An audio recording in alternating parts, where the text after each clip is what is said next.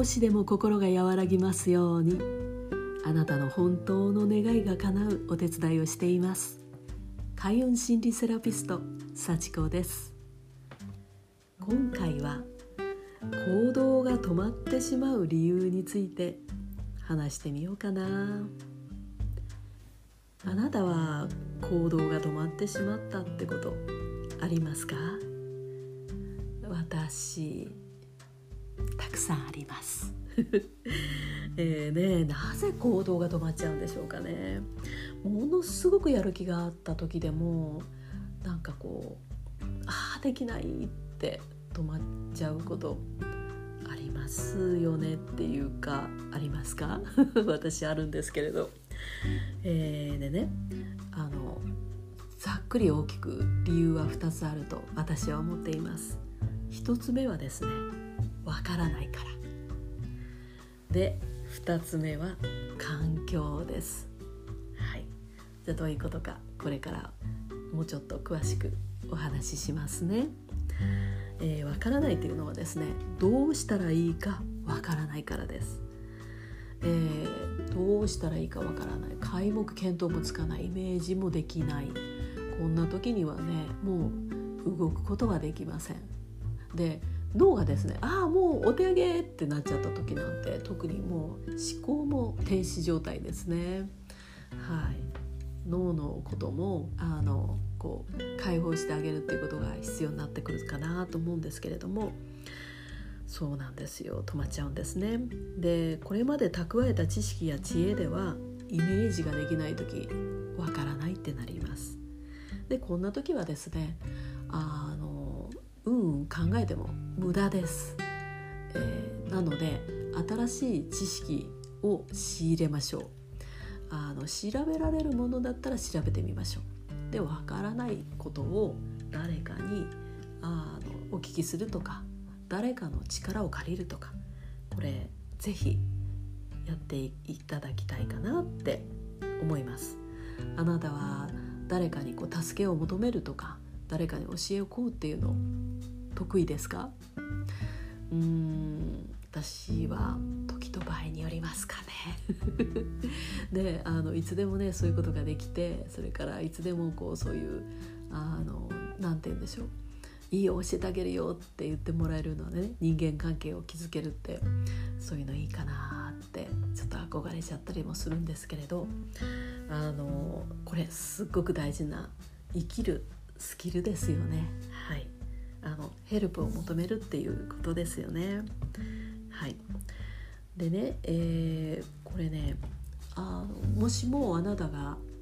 誰かをこうあの行動できるようにするモチベーションをねこう持たせるようにするとかあのストップしている方をこうななんとかこう寄り添ってねあの、えー、動けるようにして差し上げるっていうようなそういう焼け目を持ったお立場であったとしたらですね何をしなければならないかというとですねまずは手取り足取り教えて差し上げてください。必要な知識とかですね必要なやり方とか。もちろんその方の習熟度に合わせて、えー、能力に合わせてのことなんですけれどもね。で、えー、まあもし知識を授けたのであればその知識をもとにあの自分で調べさせてください。でえー、その次はですねこうやるんだよっていうのをねあの言葉で言うっていうだけではなくて是非やって見せてください。でそれを見た上で自分でやらせます。でうまくいったりうまくいかなかったり両方をですねしっかりと見守って差し上げてください。両方ありですからね。はい、で、えー、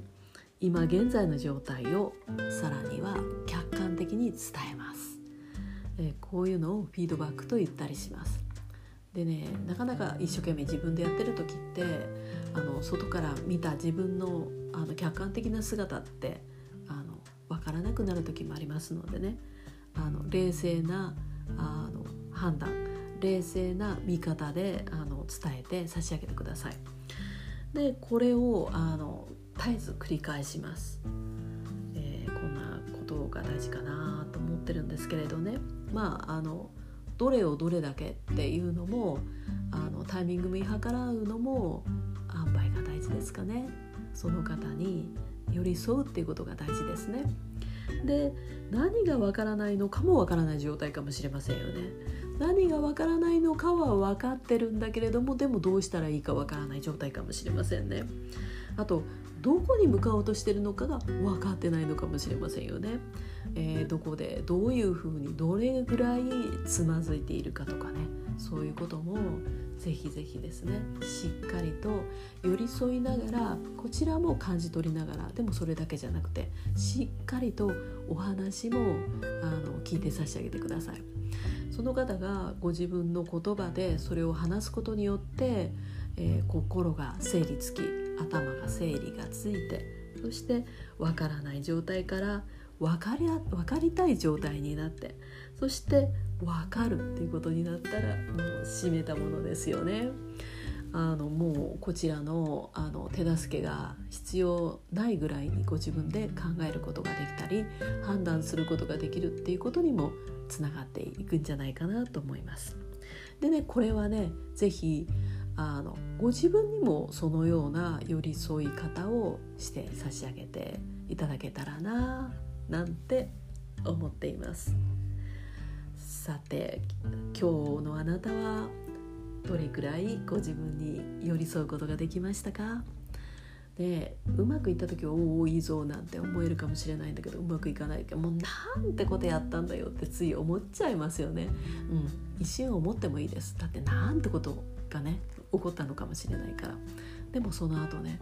あのしっかりとねあのしょげているのは一番しょげているのはご自分でしょうからね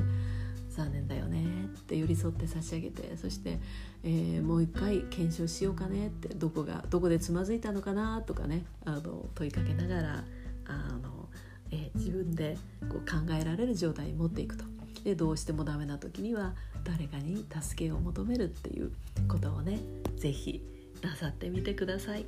はい、で、えー、2つ目に行きたいんですけれどちょっとあの長くなっちゃったのでこの続きは次回またお話しさせてくださいね。